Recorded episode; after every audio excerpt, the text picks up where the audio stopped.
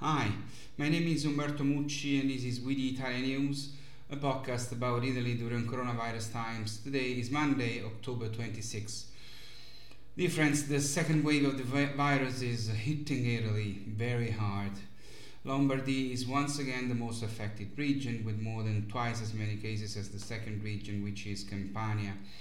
In the last seven days in Italy, we had an average of 15,935 new positive cases per day, or plus 7,465 cases per day compared to the previous seven days. The overall percentage increase in the last seven days compared to the previous seven days was 81.1%. The daily average of cases in Italy in the last four weeks had this trend uh, 2200, 4200, 8400, and now 15,935. The ratio between positives and the number of people tested, calculated as an average over seven days in the last four weeks, was 3.71%, 6.23%, 9.76%, and this week 16.14%. It must be said, however, that this ratio now rises also because of the use of rapid serological tests, not counted as swabs but rechecked with a swab when positive. In the last seven days, the average change in the number of patients admitted was plus 696 patients per day.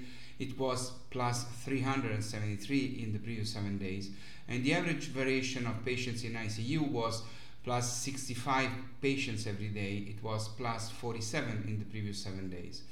On average, we had 114 deaths per day in Italy in the last seven days, and 54 in the previous seven days. Yesterday, the government announced yet another emergency decree with new measures. It's not a lockdown, but something pretty similar. It is recommended that Italians do not travel by public or private transportation except for work, study, health, or necessity. Bars, pubs, and restaurants must close at 6 pm. Gyms and swimming pools, theaters and cinemas, gaming rooms and discos are closed now. High schools will take at least 75% of lessons from home online. Like 200 million Italian teenagers, my daughter is back where she was last spring, in front of a laptop, and she's one of the lucky ones who have broadband and a device. The ski areas and all contact sports except professional sports are shut down. Parties, even those following civil and religious ceremonies, festivals and fairs of any kind, conventions and congresses are forbidden. Smart working is recommended for everyone where possible. The hope is that this will mitigate the growth in numbers within two weeks. Again, it is just a hope, not to reverse the trend or to stop the growth, but only to mitigate it. And hopefully, we will see the results in two weeks, not before. The head of the Italian government says that we must behave well so we will save Christmas. But the Italians know very well that these measures will go on at least until 2021. Anyone with a bit of brain understands that it is crazy to imagine loosening the restrictions on Christmas and think that family reunions, New Year's Eve parties to celebrate the end of such a horrible year, and various dinners between friends and colleagues would not multiply the contagion even more. Of course, there will be none of this. Christmas is already screwed. And it would be time for the Italian government to start treating Italians as adults and not as children to whom to promise something impossible. This kind of behavior, the lack of any admission of error, the continuation of the government team without changes by the resounding failure to prepare for the second wave, all these factors are generating a lot of anger, along with the enormous concern, never so great since the end of World War II.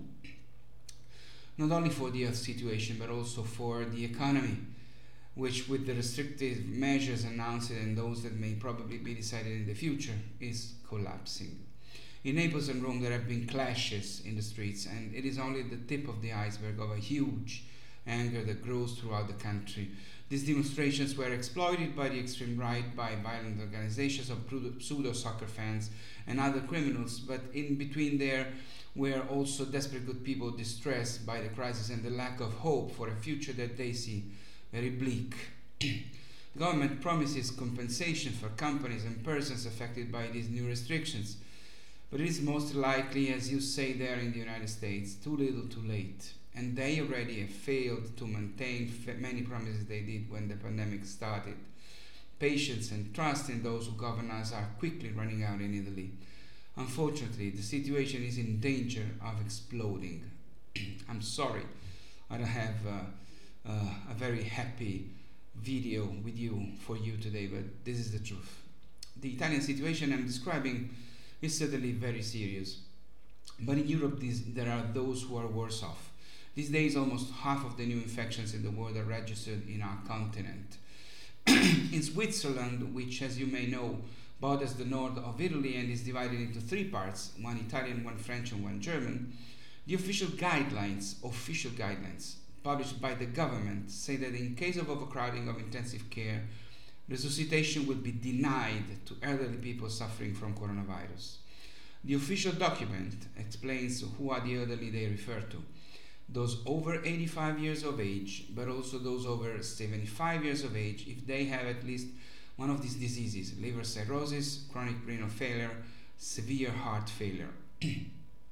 now, these are just predictions that anyone hopes not to have to use, and probably these are rules that have already been used during the great emergency of the first wave, even somewhere in Italy.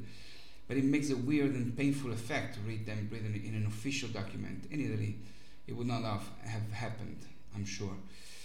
the hopeful news with which I want to leave you today talks about the monoclonal super antibody that can protect people by making them immune for at least six months, on which an all Italian research group is working.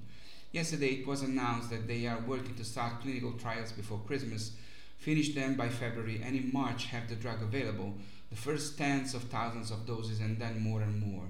Together with the two vaccines that two other different Italian research groups are working on, this testifies the great work that Italy is doing to give the whole world the solution to this horrible pandemic.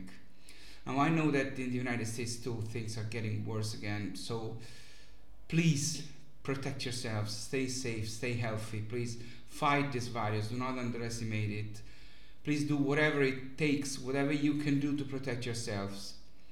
My name is Umberto Mucci. This was We the Italian News. I'll see you on Wednesday. Ciao from Rome. Please stay safe.